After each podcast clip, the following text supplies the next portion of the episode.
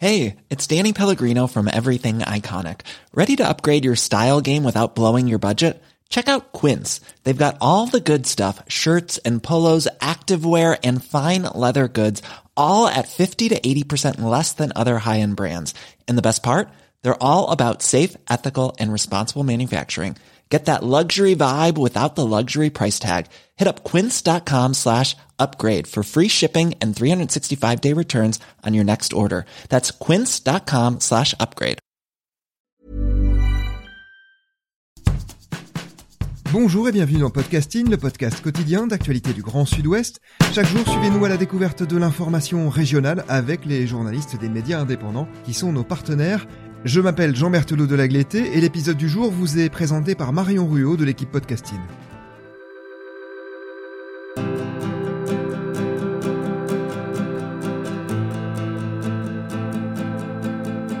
Aujourd'hui, nous avons choisi un article du média partenaire rue 89 Bordeaux. On va parler révolution douce et ferme aquaponique. Pauline, la ferme urbaine qui ne manque pas d'air à Lormont, c'est le titre de votre article. Bonjour, Héloïse Bajou. Bonjour. Vous êtes journaliste indépendante, vous êtes photojournaliste au sein du collectif Macadam Press et vous travaillez notamment pour Média TV et rue 89 Bordeaux. Dans cet article, vous vous êtes intéressé à une ferme urbaine expérimentale et prometteuse à Lormont. Pauline Air Farm est la première ferme aquaponique de Bordeaux Métropole et aussi l'une des plus grandes installées en zone urbaine en France. Avant toute chose, c'est quoi une ferme aquaponique? Alors une ferme aquaponique, c'est une exploitation qui mélange les techniques d'hydroponie, donc de culture hors sol dans, dans un substrat euh, liquide, et euh, d'aquaculture. Le substrat, les, les, nutriments sont apportés aux végétaux par des poissons qui, euh, qui grandissent dans des bassins dans la, dans la ferme. Alors c'est une technique assez, assez ancienne, hein, qui est retrouvée il y a 2500 ans en Chine par exemple, où on retrouvait déjà des carpes dans les rizières, ou chez les Aztèques, où on retrouve aussi des traces de culture sur des îlots euh, artificiels en terre au milieu de lacs pour pouvoir justement récupérer les nutriments des, des poissons. Alors, on va revenir sur la naissance de la ferme Pauline. De quand date-t-elle? Quelles sont ses particularités, ses atouts et où est-elle installée exactement? L'endroit où est installée la ferme est vraiment le point fort de ce projet. C'est une grande serre qui fait plus de 1000 mètres carrés, qui est installée sur une friche industrielle euh, de l'autre côté de l'eau, qui est de Brazza, euh, une friche qui appartenait à Bordeaux Métropole et à la SNCF, qui leur a été mise à disposition. Et euh, donc la serre est sortie de terre l'année dernière. Ça fait un peu plus d'un an maintenant que euh, l'exploitation est en, est en mode de fonctionnement. Et ça, c'est vraiment un des points forts de ce projet, puisque, euh, comme on le sait, les terrains qui sont de l'autre côté, sur cette zone industrielle, sont pollués aux métaux lourds. Et justement, le système d'aquaponie permet euh, de pouvoir avoir une culture qui est complètement isolée du sol, qui, qui n'est pas incompatible avec ces terrains pollués, et de ramener de l'agriculture dans des lieux où, normalement, il n'est pas censé y en avoir. Et du coup, depuis un an de, de roulement plein, la ferme a réussi à produire 20 tonnes de légumes et 2 tonnes de poissons. Je veux je veux dans la vieille ferme. Je je dans la ferme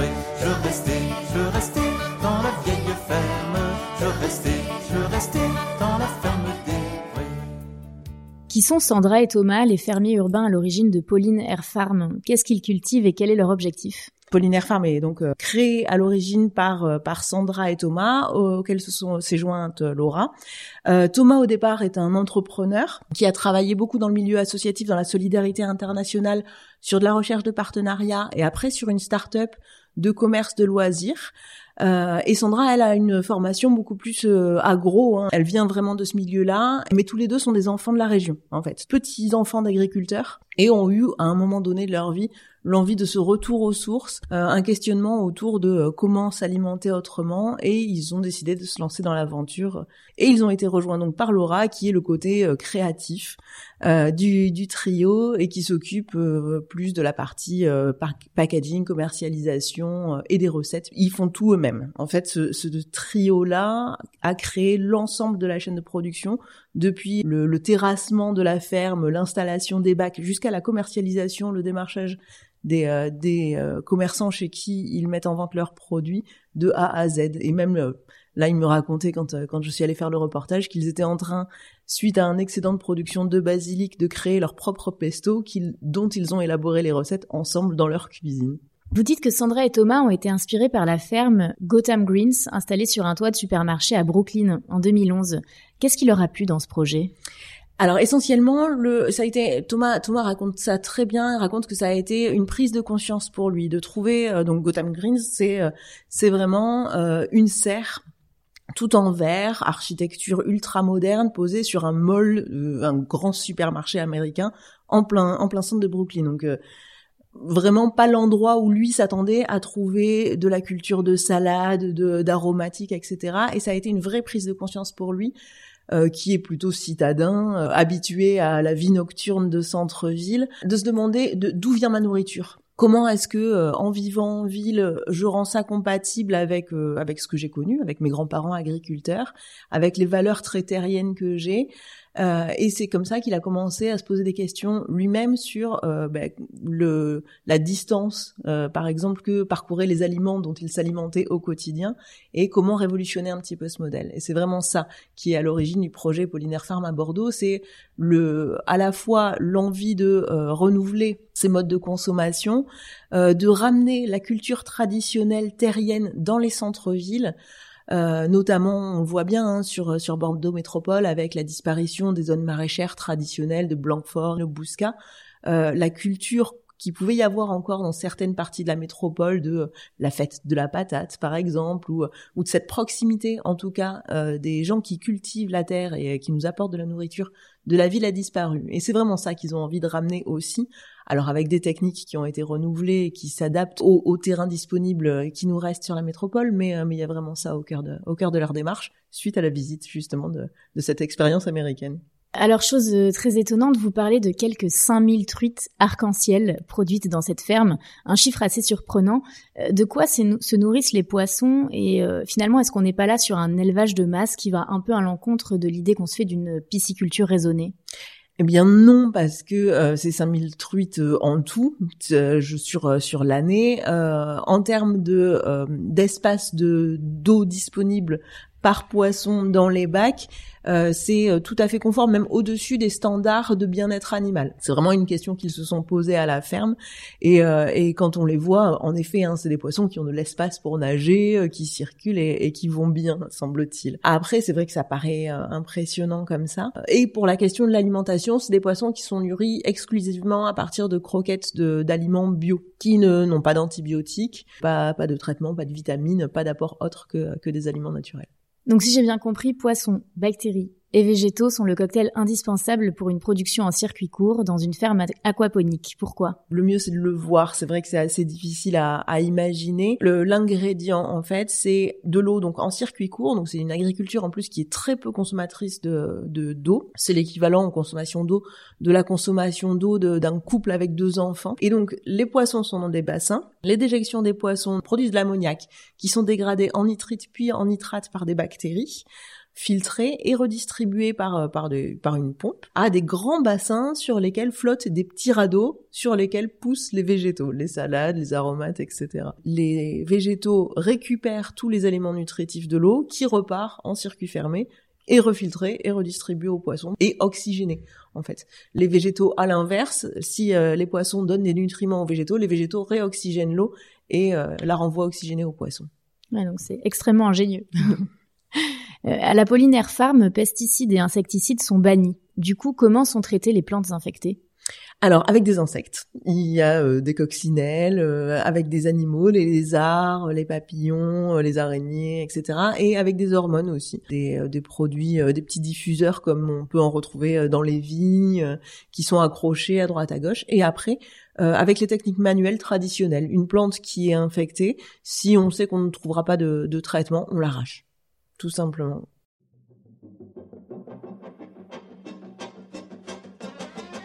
C'est une dinde et ses dindonos sur le boulevard des cachalots en train de donner des noms d'oiseaux aux vendeurs d'asticots.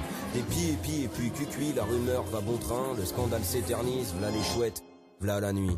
Les hiboux flamment son macadam en linge précieux, bijoux en or à la station de métropotame à 15 dans l'escaligator. Y'a trois gazelles qui font du zèle à trois lionceaux, Alma Marceau et un vautour pois ses ailes volent la feuille d'un escargot en escarpin. Alors, pas de label bio, mais des produits sains, naturels, 100% locaux euh, et responsables. Quelle est la recette de cette révolution douce? Des techniques traditionnelles remise au goût du jour, euh, une vraie réflexion aussi autour de l'écosystème dans lequel s'implante la ferme. Euh, les produits sont distribués donc via la ruche qui dit oui, directement au restaurateur ou même directement à la ferme, et sont amenés, sont véhiculés grâce à l'atelier remue-ménage il était important pour eux de euh, faire travailler le tissu associatif local. Ils ont des partenariats avec les écoles euh, pour que euh, les enfants viennent en visite de la ferme pour justement travailler la question de la culture agricole sur le territoire. Ils connaissent extrêmement bien leurs voisins, ils sont vraiment implantés dans la vie du quartier et je pense que c'est ça aussi la réussite de cette ferme, c'est d'avoir d'avoir pensé tout un écosystème autour d'eux et de faire vivre le, voilà le, la vie et de Lormont puisqu'ils sont sur euh, sur le, la commune de Lormont et aussi de la métropole de vouloir vraiment tisser autour d'eux d'autres initiatives. Alors vous venez d'y répondre un petit peu, mais à qui sont destinées les, les, denrées produites par la ferme urbaine? Alors au tout départ, au tout début du projet, essentiellement aux restaurateurs. Et puis euh, il y avait vraiment eu un engouement. Ils sont ils sont vite rendus compte que euh, en termes de production, ils arrivaient à suivre. Donc la ruche qui dit oui. Et après, en direct. On les trouve aussi pour tout ce qui est des aromates, des fois devant euh, certains commerçants d'épicerie fine ou même certains, euh, certains restaurateurs. Alors, d'après la Fédération française d'aquaponie, une vingtaine de fermes aquaponiques existent en France. Dans votre article, vous mentionnez la coopérative agricole de l'eau à la bouche, au Pou, près de Créon. Euh, quelles sont les différences entre les deux fermes? Il y a hum, des différences d'infrastructure, euh, des différences de taille aussi, euh, et après des différences qui sont essentiellement structurelles euh, en termes d'organisation, etc. En termes de, de mode de, de production, il n'y a pas de différence vraiment notable. C'est surtout le projet qui diffère. voilà, est-ce qu'on est plus sur un projet associatif pour pour de la réinsertion professionnelle par exemple, ou pour euh, juste de euh, l'autosubsistance de euh, d'un petit village, etc. Ou est-ce qu'on est plus sur un, un projet comme comme Apolline où le but c'est d'amener une alternative alimentaire à des, des consommateurs urbains? Voilà, c'est vraiment plus une question de philosophie, les différences principales, que de mode de production en soi. Et les habitants de, de la métropole dans, dans, tout ça, eh bien, vous dites qu'ils ne sont clairement pas très écolo-friendly en termes d'habitudes alimentaires. Vous pouvez nous en dire plus? Oui, alors il y a plusieurs études hein, qui ont été menées sur euh, sur euh, à la fois les distances qui sont parcourues par les aliments qui sont consommés par les habitants de la métropole et euh, et à la fois sur le niveau d'autonomie alimentaire de la métropole. Et on fait partie des métropoles à Bordeaux qui sont les moins bien classées sur la question de l'autonomie alimentaire, alors qu'on est dans une région qui pourrait le permettre. On est on est entouré de zones euh, de production, euh, que ce soit Marmande, que ce soit la Charente, les Landes, voilà. Mais mais on a des modes d'alimentation qui sont quand même très qui reposent essentiellement essentiellement sur les réseaux d'approvisionnement industriels et du coup notre alimentation fait des centaines de kilomètres pour arriver euh, dans nos assiettes. Et c'est un petit peu ça qui euh, qui est intéressant euh, avec ce projet, même si le but de Pollinaire Farm n'est clairement pas de révolutionner et de changer drastiquement le, le taux d'autonomie alimentaire de la métropole, ils n'en ont pas les moyens à eux tout seuls, ça vient quand même nous interroger sur la question de la distance que, produisent ces aliments et de à quel point on est capable ou pas de relocaliser notre, notre mode d'alimentation.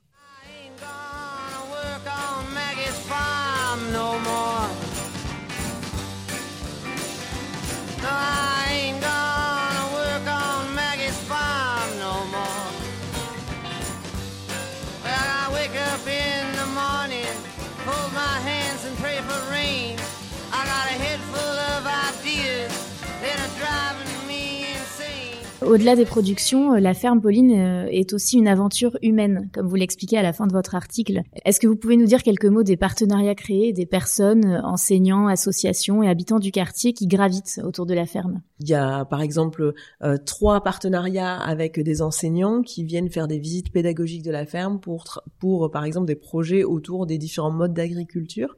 Donc pour expliquer déjà aux enfants comment est-ce que on peut produire juste à côté de chez soi en plein centre de, Bordeaux, enfin de Lormont en l'occurrence, mais euh, en plein centre d'une métropole de l'alimentation. Il y a euh, donc des partenariats avec l'atelier remue-ménage, comme je le disais tout à l'heure. Euh, ils servent de, de chantier d'insertion aussi. Ils ont des gens qui viennent visiter la ferme pour apprendre comment est-ce que on, on produit euh, en agriculture aquaponique et ils sont preneurs de toutes les initiatives. Thomas me racontait quand euh, il y a des tempêtes, naturellement les voisins vont lui envoyer des photos pour leur assurer s'il est pas sur place pour lui dire tout va bien, regarde ça s'est pas envolé, il y a pas de souci. Et euh, pendant le pendant le confinement, même chose, les gens se sont organisés dans le quartier pour venir leur commander des paniers, se les livrer entre eux voilà, c'est euh, vraiment la petite graine qui fait naître des solidarités autour d'eux euh, de manière assez naturelle. Économiquement parlant, euh, comment la ferme Pauline se rémunère aujourd'hui? Est-ce que c'est un modèle pérenne et est-ce que ça le sera demain?